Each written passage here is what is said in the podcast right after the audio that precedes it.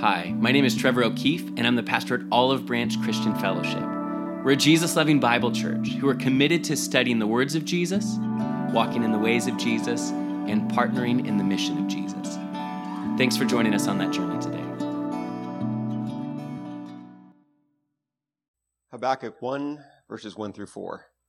The burden which the prophet Habakkuk saw. O Lord, how long shall I cry, and you will not hear? Even cry out to you, violence, and you will not save. Why do you show me iniquity and cause me to see trouble? For plundering and violence are before me. There is strife, and contention arises. Therefore, the law is powerless, and justice never goes forth. For the wicked surround the righteous. Therefore, perverse judgment proceeds. You know, I think as modern Americans, we've done a really, really impressive job of trying and effectively doing it, pulling it off of hiding ourselves from the reality of life in a broken world. It's not just that our trash gets collected in colorful bins and discarded in a faraway place so that we don't have to see it or smell it.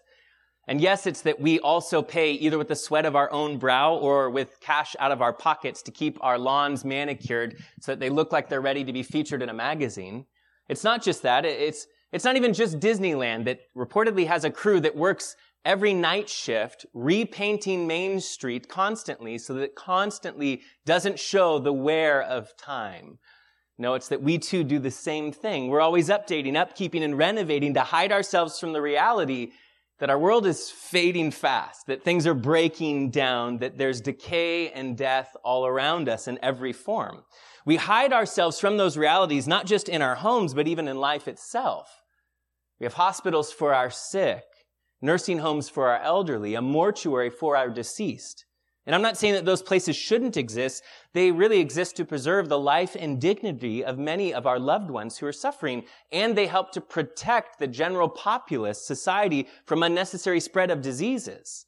So I'm not saying they shouldn't exist. I'm just merely pointing out that we do a really good job at insulating and isolating ourselves from the reality of life in a broken world that's been splintered by sin. But what happens in life when we can no longer hide ourselves from the grim reality of life on this side, side of the Garden of Eden. When we're confronted with sin and sickness and suffering and death.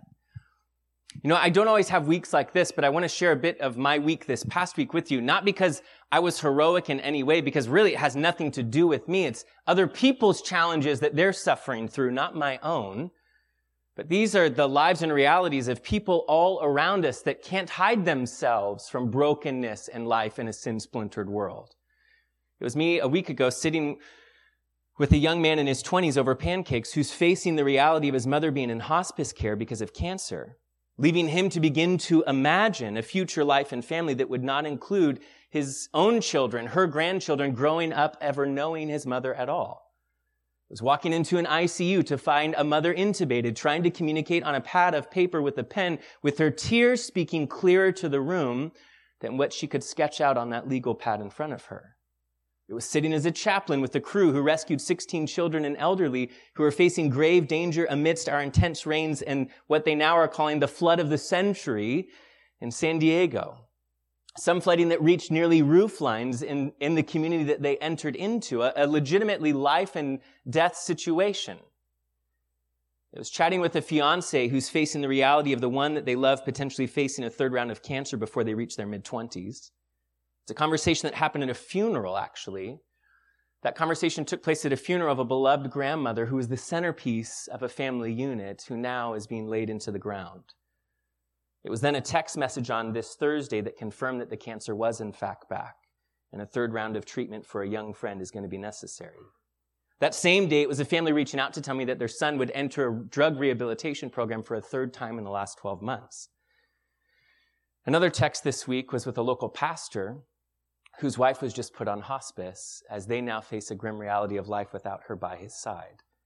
He was sitting with a crew as a chaplain this week who performed CPR on a 20 year old woman here in our local community, community to no avail, but them telling me not to worry about them because the next shift came on and walked into a scene of a deceased teenager who was too overwhelmed to face another day. I mean, what happens when we find that we can't hide ourselves from the harsh reality of life in a broken world? What do we do when no matter how hard we try, we can no longer insulate ourselves or isolate ourselves from these grim realities?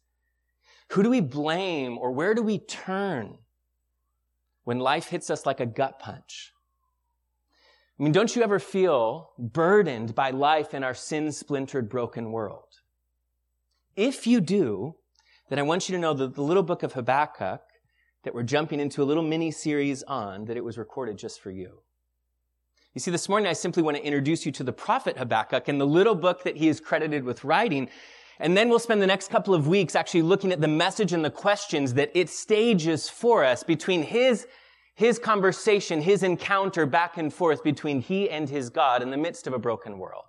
So today, just by way of introduction, what I want to do is I want to look at three things with you, specifically three things about this book, just by way of introduction, that should leave you surprised. Three things that are surprising to us. In fact, I'm not much for titles for sermons, but I'll give one to this. It would be the surprising book and burden of Habakkuk. And the first thing that we'll talk about is how it's surprising because we don't even get much of an introduction to this prophet.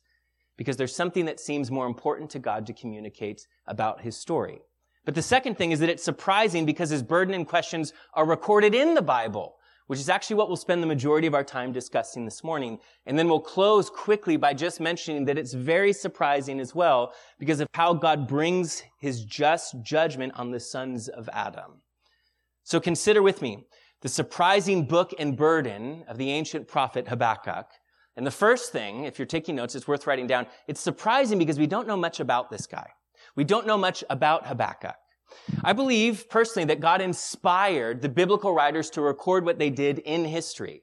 Paul would say it this way. In the book of 2 Timothy chapter 3, he says, all scripture is given by inspiration of God and is profitable for doctrine, for reproof, for correction, for instruction in righteousness, that the man of God may be complete, thoroughly equipped for every good work. Or 2 Peter chapter 1 verse 12 says, For prophecy never came by the will of man, but holy men of God spoke as they were moved by the Holy Spirit.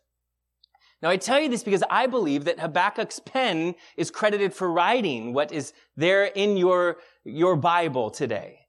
But I believe behind that is the Holy Spirit who's the one who authored it, which is really interesting to me because God is clearly then more concerned with us knowing the what of Habakkuk's burden and message than he is with us knowing the who, the when, the where, or the why of Habakkuk. And think this through with me. Most of the Old Testament prophets begin with an introduction that would give us at least a couple of pieces of insight. Information specifically about their family and background, like the, the prophet Zephaniah. If you were just to flip just a single page to the right, you'd find his introduction. In chapter 1, verse 1 of Zephaniah, he says, The word of the Lord which came to Zephaniah, the son of Cushi, the son of another guy whose name is even harder to pronounce, and then another guy, also challenging, the son of Hezekiah in the days of Josiah, the son of Amon, the king of Judah. What they do is they give not just the information about his family history three generations back, but they even provide a timestamp. And that's something that you find with so many of these prophets, is that they, in their introduction, give a timestamp, like you find in the prophet Micah, if you are flipping two books back to your left. You find his introduction in Micah chapter 1, where he says, The word of the Lord which came to Micah of Moresheth in the days of Jotham, Ahaz, Hezekiah, kings of Judah, and which he saw regarding Samaria and Jerusalem.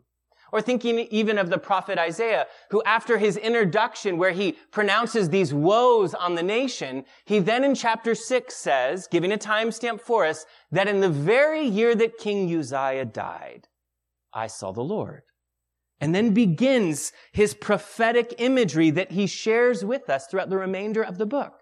There's a timestamp that tells us exactly when it happened, and there's information given to us so that we know who it happened with. Which is all very interesting to me because it seems like God is more concerned with the what of Habakkuk's burden and message than he is with us knowing the who, the when, the where, and the why.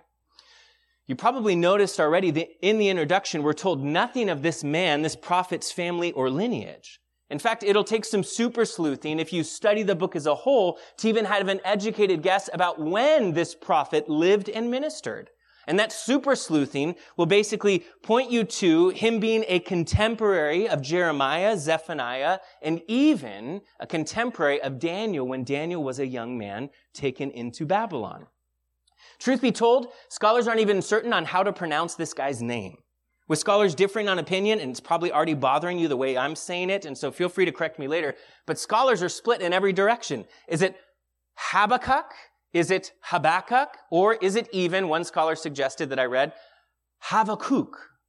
Which I kind of like because phonetically when you try to write that out, it says have a kook. Listen, some even argue that this isn't even a Hebrew name that we're pronouncing here, that this is actually a name that the Chaldeans, which are the seeds of the Babylonian Empire, when they come in at the end of his prophecy and take the children of Israel captive, that they give him this name, that it's not even a Hebrew name. Most, though, agree that the name means embrace, which is interesting. That this would be the one that we would know from Scripture as the one who is embraced. You see, so little is known of Habakkuk because there's no further mention of him in, in Scripture that give us any details about him. I know maybe you're thinking, hang on, I'm pretty certain that later in the New Testament people quote him, and they do. The apostle Paul will quote him, as well as Peter, and whoever he or she was who wrote the book of Hebrews will also quote this ancient prophet. But the only place that we find any personal information about him is in other ancient Jewish writings that emerge out of antiquity that are separate from the Bible. Writings even that are far less trustworthy than a Bible. Writings like the Jewish Midrash, which is an ancient uh, compilation, a commentary, you could say, of the rabbinic teachings of rabbis in the first century about the ancient customs and traditions and thoughts that they had. And they log a story that they claim happened between Habakkuk and God, where Habakkuk comes and brings his complaint to God and tells God, I'm not moving until you answer me. To which God replied, and I quote, you are not an ignoramus. At which Habakkuk humbly changes his mind and his tune, and the story continues. And then there's an even less trustworthy account that emerges from Jewish folklore called Bel and the Dragon that maybe you've read over time. It claims that there's an angel that at one point carries Habakkuk to a very hungry young man who's in a lion's den. As Habakkuk had prepared his own lunch, he now carries it like an ancient pizza delivery boy into the lion's den with Daniel, surrounded by 10 lions to feed him a meal and accompany him just for a brief moment of time before being whisked away by that angel. It's folklore and it feels funky at best. But I tell you all of this just to remind you that God seems more interested in us knowing the what of Habakkuk, of his burden, than even us knowing much about the, the who, the when, the where, or the why. And the what of Habakkuk is introduced to you in the very first verse, where it says in this little book it starts with the introduction that this is the burden which the prophet Habakkuk saw. It begins with a Hebrew word that's rendered in a, a, variety of different ways, depending on which translation of the Bible you have on your lap. If you're holding an ESV, it says the oracle of Habakkuk. If it's the NIV, the prophecy. If it's the NLT, it's the message. If you're holding a King James or a New King James, it's this word. It's, it's the burden. They're all really t- attempting to convey something that, that this was a significant moment for this prophet and his nation as they encounter God, which is very different categorically than this is just the prophet sharing his thinking. No, this was a moment in time, a weighty moment. Track with me. That's the burden. You see, the Hebrew word that's used here is used 66 times in the Old Testament. 58 of them in a King James translation or New King James translation are rendered as burden. Because that's what the word literally means, to lift or bear up under a weighty thing or a burden. It's describing a person who's having to carry a heavy load and is feeling the weight of it. Or metaphorically, it's a person bearing under an important or significant a weighty thing and feeling weighed down by it. My friends, this is the word that we would use when we're confronted with the world's brokenness.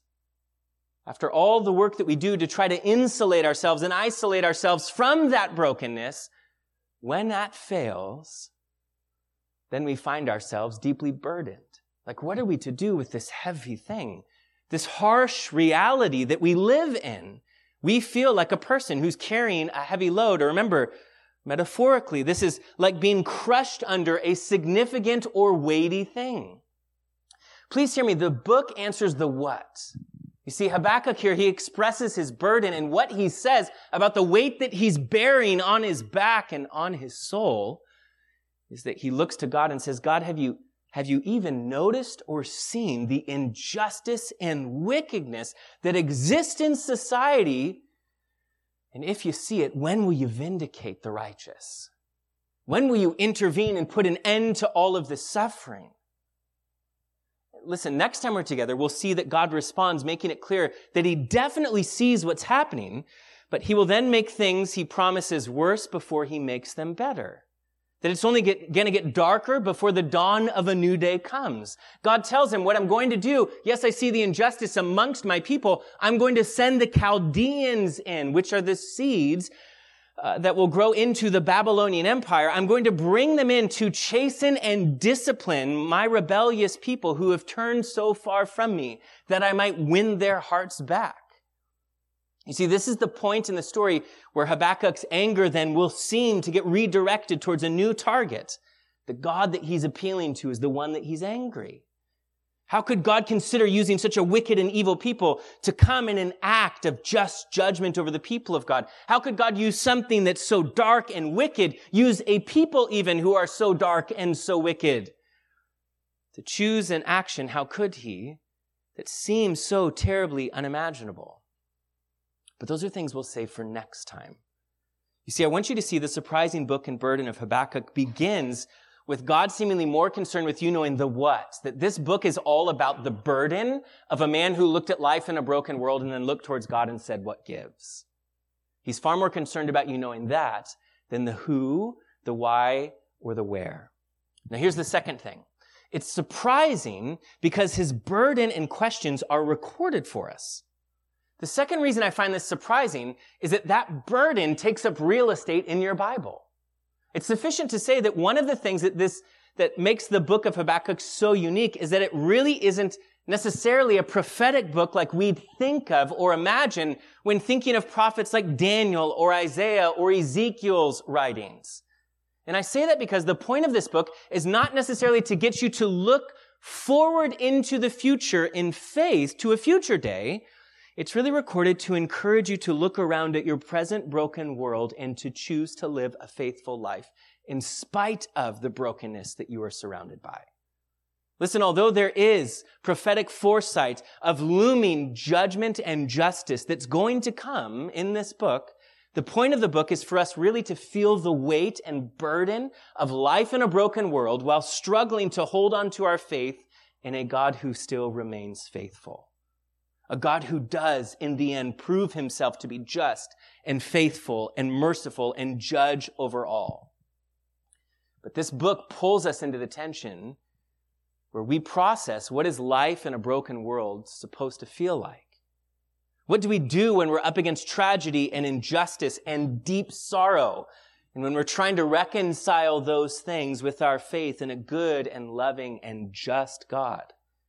Oh, how do we trust in a good God while living in a broken, sin splintered world?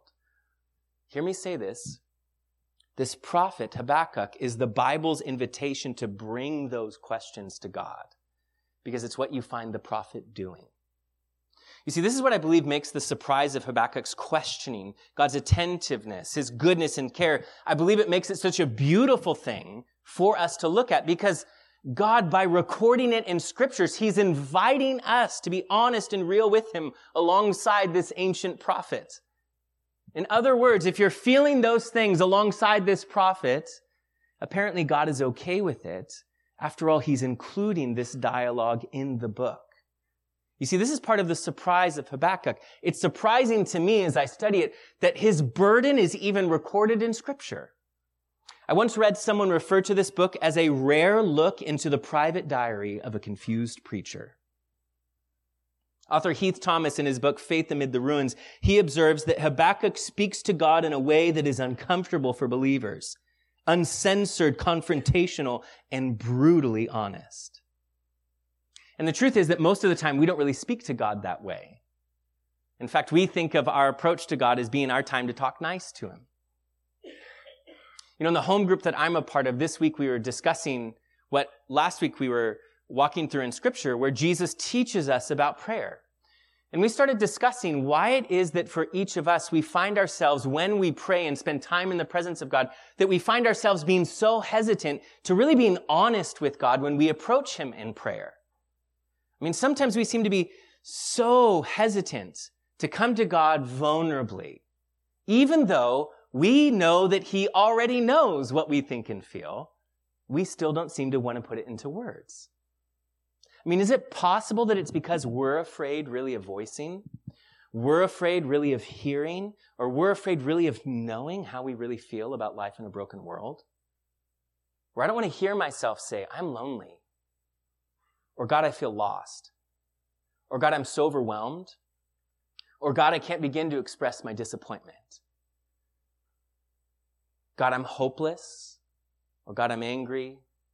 Or God, I'm just scared.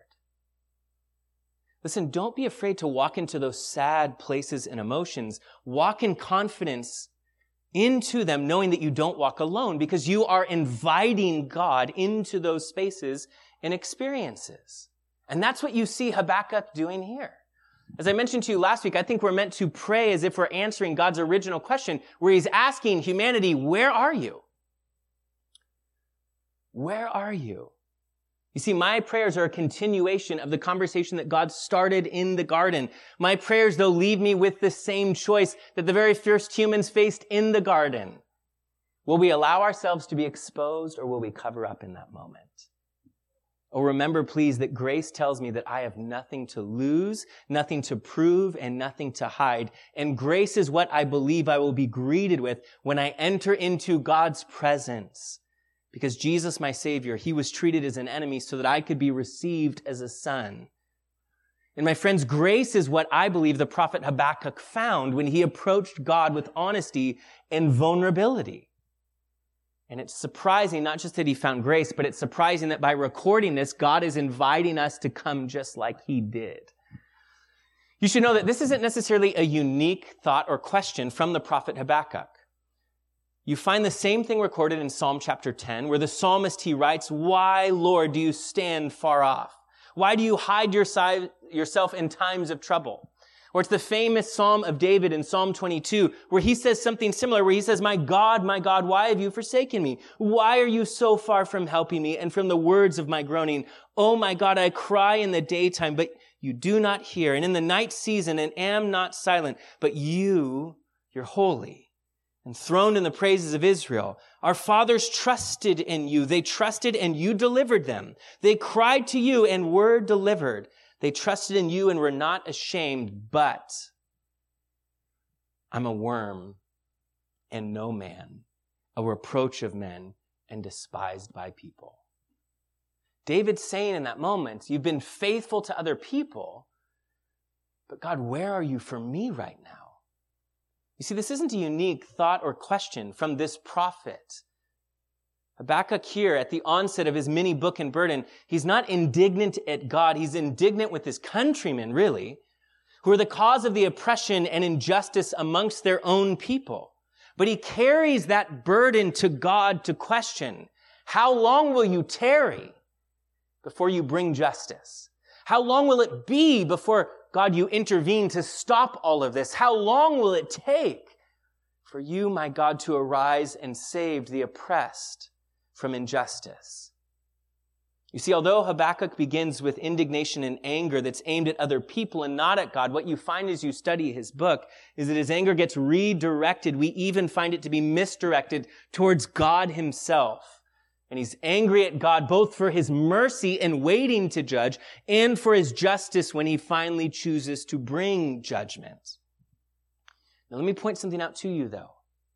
It was God who even instructed this ancient prophet to write down clearly what's happening in this moment so that his present generation would be aware of why God would allow them to be overrun and oppressed by their enemies and so that you and I as a future generation would be drawn into the struggle for faith that Habakkuk was working through. In fact, skip ahead just a page to chapter 2, beginning in verse 2, where then the Lord answered me and said, Write the vision and make it plain on tablets, that he may run who reads it.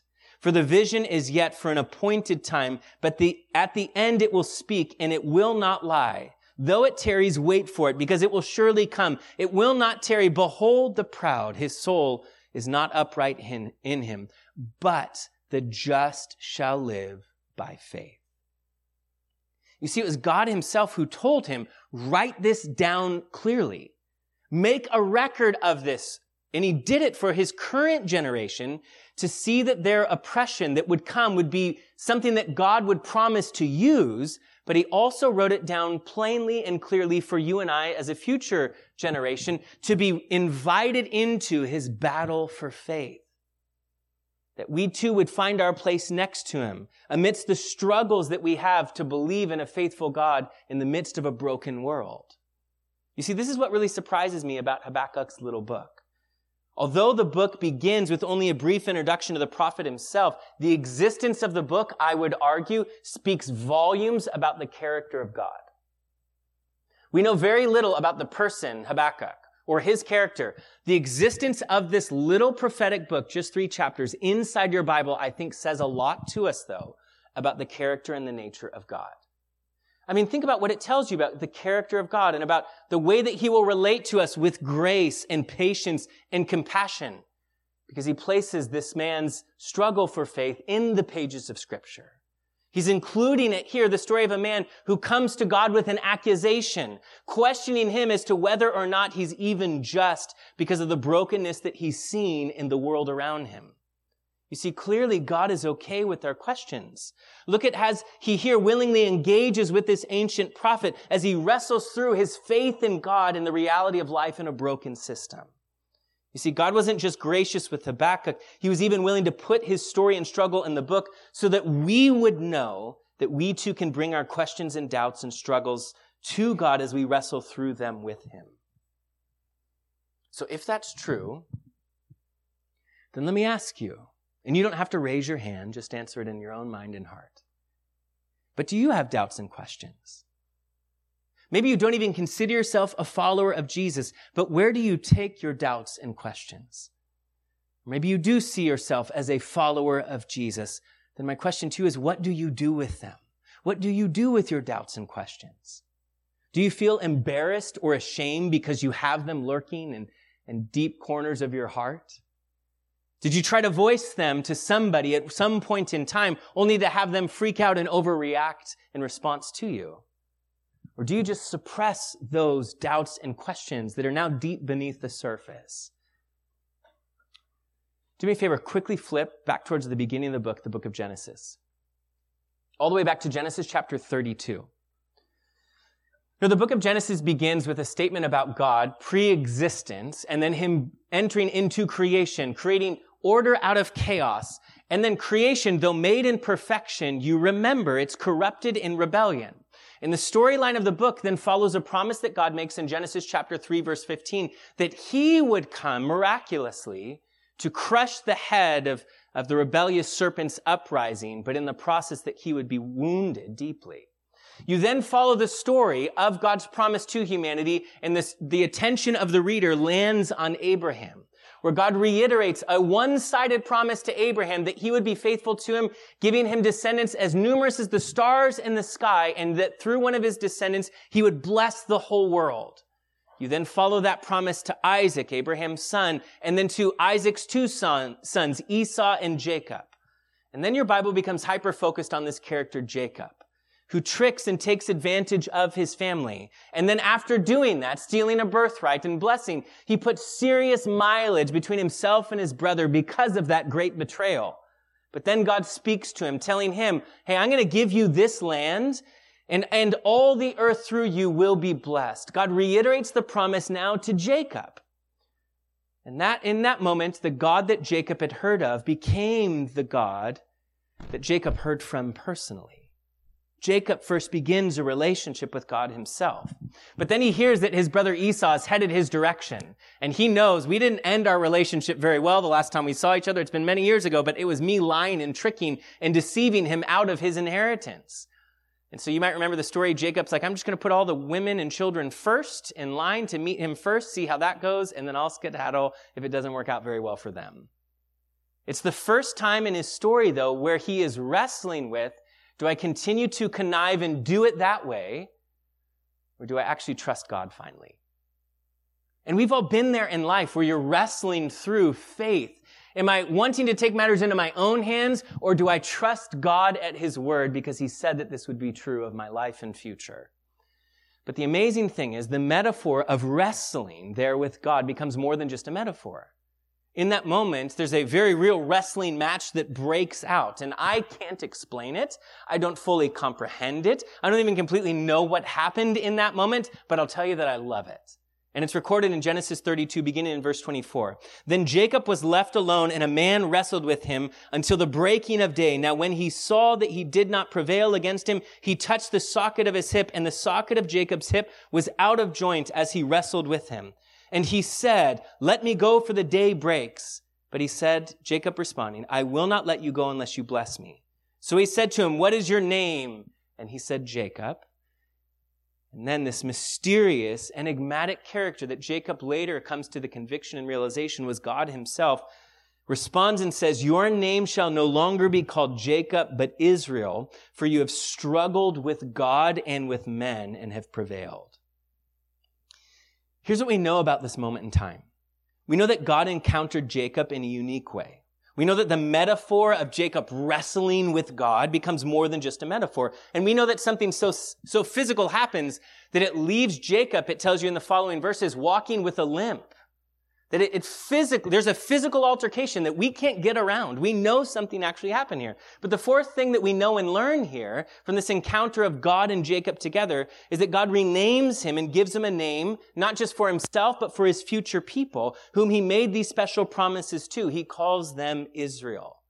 It's two Hebrew words squished together that he gives you the definition of in verse 28, where he says, I will call you Israel, for you have struggled, you've wrestled with God. To me, it's a really interesting concept to consider that right from the beginning of man's relationship with God, through Abraham, Isaac, and Jacob, God set a precedent that it, their relationship, would look like tension and wrestling through things with him. That there would be this inherent element or of struggle within the unique relationship that men would have with God through faith. And so we today, as what the New Testament refers to as true sons of Abraham through faith, we follow in that line and pattern of those who are known to wrestle with their God. Remember, God's not just renaming a person in this moment. He's giving a name and title to all who would follow this man, his special people group. And it's an awesome thing to me that right from the beginning, God would start his relationship with a man and a nation by, by stating here that they would battle for faith, that they'd wrestle with him. It's interesting again because God seems more than okay with our relationship and approach to Him being imperfect. Being imperfect as we wrestle through things with Him. Remember that Hebrews says that without faith it's impossible to please Him. But even the faith that pleases Him can waver and have its glaring imperfections. We battle for faith. Listen, here's what I'm telling you. If God isn't intimidated by our questions or wrestling through things, then maybe we are free to be okay with them too. Because maybe we're invited to bring them to Him. And I think that's a beautiful invitation. You see, we're talking about the surprising book and burden of Habakkuk. And to me, I think it's surprising because his burden and question is something that God ordained to have land in the book itself. Now, I told you we are going to camp out here for the majority of our time, so just bear with me for a couple of minutes. I want to throw some things at you real quick, just to chew on before we move on to wrap up with the final thoughts. And so what I'd like to do is allow me to further explain this briefly, and then let me contrast this, and then before we close, I just want to personalize it. So let me explain a little bit further this concept. Not about you, but in school, I never did wrestling. It was a little too up close and personal for my liking. Like, I went uh, out for the football team one year, and they decided because I was a baseball player to try me out at quarterback, and so they said go under center. And I didn't know what that means until they took my hands and placed them under center, and that's when I knew God did not call me to be a football player. It was just too close for me. I'm like, no, I've seen shotgun. Let's do the shotgun thing. You stand there, I stand six feet back. You toss me the ball. This is how it works. Listen, that's why I never got into wrestling because it's so up close and personal. But think of the imagery then that God chooses. That that's the imagery he takes on of you wrestling through things with him. It's the process of God developing your faith and growing the intimacy between you and Him. You see, I wrestle with my kids. I have a, a, young son. He's nine. I wrestle with him not because I think that he can beat me and I need to prove my dominance. No, I wrestle with him because I want him to know that I'm approachable.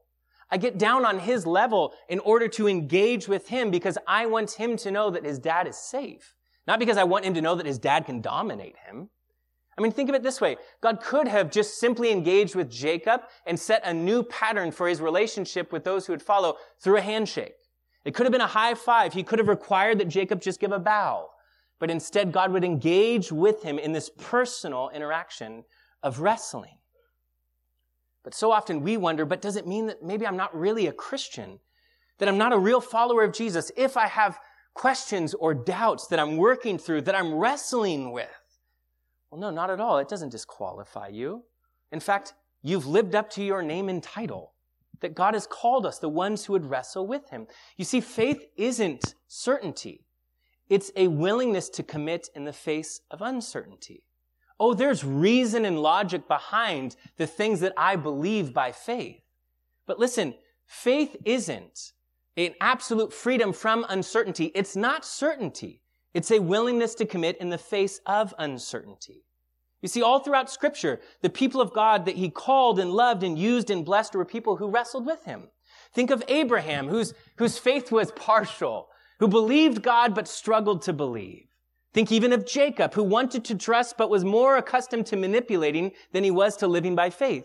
Think of Moses, who would wrestle with God as he was brought into a place of leadership over God's people. Think even of the prophet that we're discussing today, who would bring his questions of God's justice and human suffering in the world and purpose in life.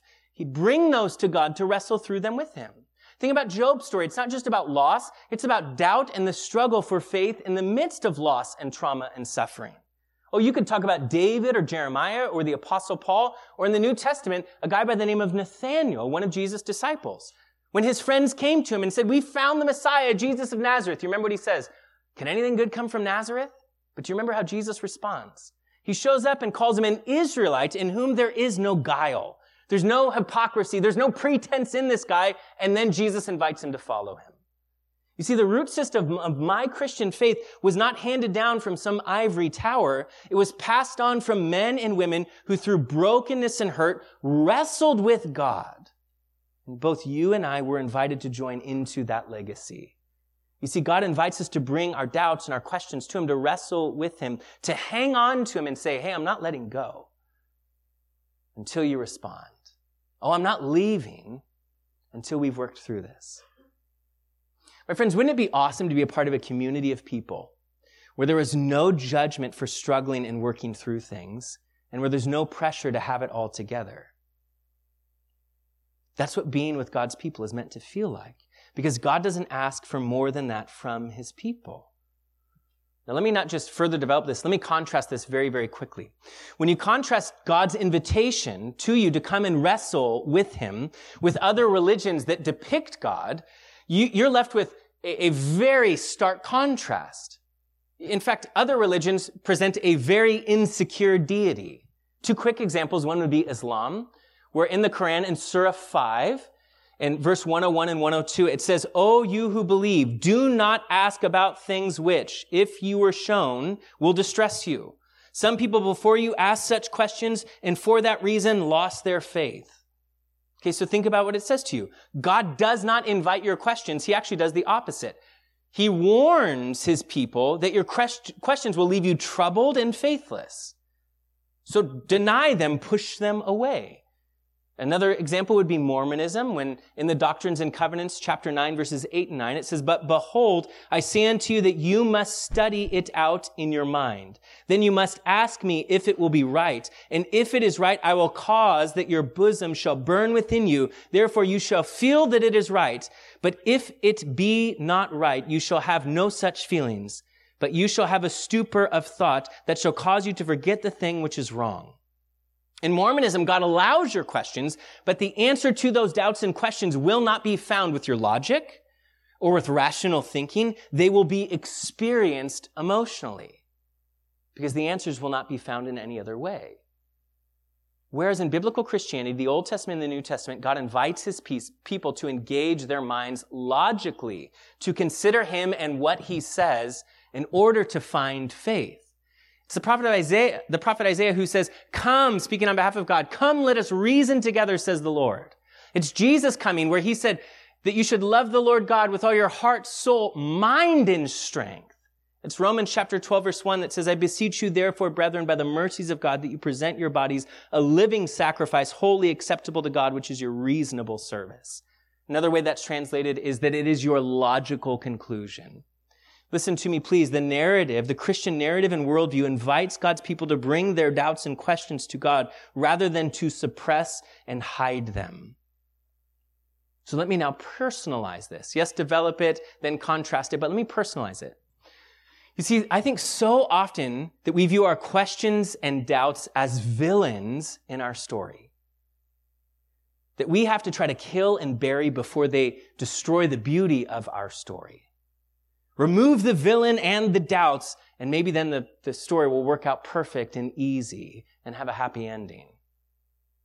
Or maybe, just maybe, our questions and doubts ought to be viewed as antibodies that are necessary and beneficial to us, that actually increase our health. I believe it was pastor and author Dominic Done that I first heard say this. He says, as hunger prompts the body to find food, doubt is meant to prompt the mind to find reality. Again, quoting Dominic, this time with certainty that it actually was him. He said, Your doubts aren't a sign of spiritual collapse but of a faith that is screaming out for substance and truth. You see, I believe in scripture that you and I are given permission to have doubts and questions, which means that we should not ignore them. Please don't do that. They will catch up to you and they will haunt you until they do. And I've learned that they only grow larger in the dark. This is what I did for so many years, where I hid myself from not the questions of other people, but from my own questions that I carried as a young man, worried that if I dug beneath the surface, that I'd find no roots to my Christian faith at all, nothing that could give it strength or life or vitality. But what I found was the opposite. Oh, don't ignore them, but I'd also warn you, don't adore them. Some love their doubts and questions. They, they embrace them as an identity and even use them as ex- an excuse. Rather than digging to find a suitable answer, they become a scapegoat for them to jump on the train and trend of deconstruction, where they abandon their faith altogether, saying, until I figure these things out, I'm not willing to work with God or wrestle with Him at all. No, we stay and wrestle through our challenges, through our doubts and questions. I think what we're meant to do is, is not ignore them, not adore them, but to embrace and face them. You see, you should embrace and face your doubts in an honest and mature way. Oh, don't be afraid of them. Make time to wrestle with them and answer them, and then drag safe people into that wrestling match to wrestle through those questions with you. Let me wrap this up by just asking you the question are you willing to commit yourself to Jesus even if you still have questions or even doubts? Even if you still wrestle with tension of trusting a faithful, good God in the midst of a broken, hard world. Remember, that's what this book is really all about. The unveiling of the experience and the arrival of the promise that God gave in Genesis 3 that one day he would come to make what's wrong right again. Oh, you may have questions about whether or not the science that you believe and the Bible are in conflict. You may wonder what you should think about sexuality or sexual expression. You might still be forming an opinion on any number of issues. It might even just simply be that you're, you're tiring as you try to reconcile your pain with the good God. But are you settled on who Jesus is in the midst of that? Are you settled on what your response to him is meant to be? Remember, faith isn't certainty, it's a willingness to commit in the face of uncertainty. And for me, my faith is that God came, driven by love, to leave heaven. He came in humility to become a man. He lived in perfection. He suffered and died, not for his own sin, but taking the punishment and payment for my own sin, and then rose again and lives on and invites me into that everlasting life with him. But I don't have an answer for all the suffering I face. And I don't have an answer for all the suffering in the lives of people that I love. What I do know is what's true and trustworthy about Jesus. I told you that We're talking about the surprising book and burden of Habakkuk. And I told you that we just end with a simple thought on that final thing, a third thing. It's surprising because of how God brings just judgment on the sons of Adam. You see, the book will show us that God is in fact faithful and just, but he's going to shock the world with how he will carry out his justice. And a greater shock than what he tells him here of the Chaldeans coming to destroy the land and drive out the inhabitants of the people of God into a distant place. More shocking than that as an act of God's just judgment would be Christ himself coming to a cross. You see, for the God of Israel to be a God of justice, it wasn't a surprise at all for the world. Every ancient people group had a deity that believed was just and would demand justice. And God, the God of the Bible, was no different in that respect until he proved just how different he was when he proved that his love was equally as powerful as his demand for justice, when he would demand justice at any and all cost to himself. He himself became the object of his divine wrath and judgment so that we could become the object and recipient of his amazing unmerited love. What was a shock was that Jesus would be treated as an enemy so that you and I could be received as sons. The shock is that the divine God of justice would suffer for us so that we could become the children of a loving heavenly Father. And that perfect, wonderful, gracious love, oh, it was demonstrated and clearly seen once and for all on a cross where Christ would die. Again, closing with this quote from author Heath Thomas in his book, Faith Amid the Ruins. He said, We don't know whether Habakkuk actually interacted with Daniel or had special revelation concerning the future of the temple, as some ancient teachings and traditions believe. But we do see a prophet in a difficult place who cries out to God and in the process of relating to him learns a level of deeper devotion. It is possible to think of Habakkuk's experience as a journey of transformation from faith to a deeper level of faithfulness. And we are invited to join into this journey. Father, my mind goes to that, that story of a man who approached your son Jesus and pleaded with him to heal his son.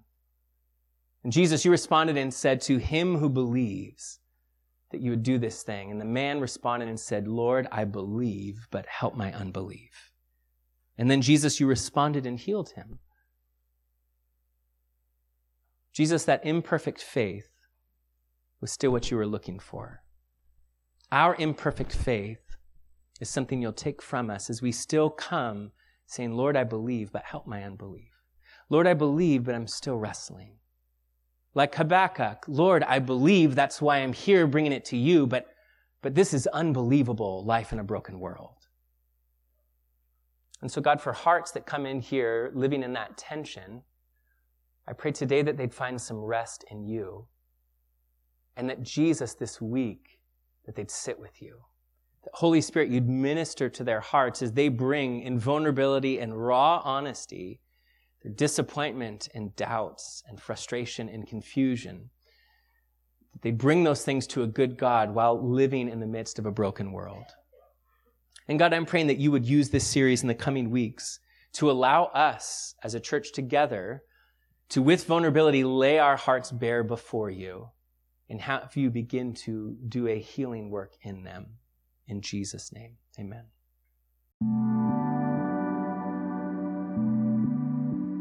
Thank you again for listening to the Olive Branch Christian Fellowship podcast. For more information about our church, go to olivebranchcf.org.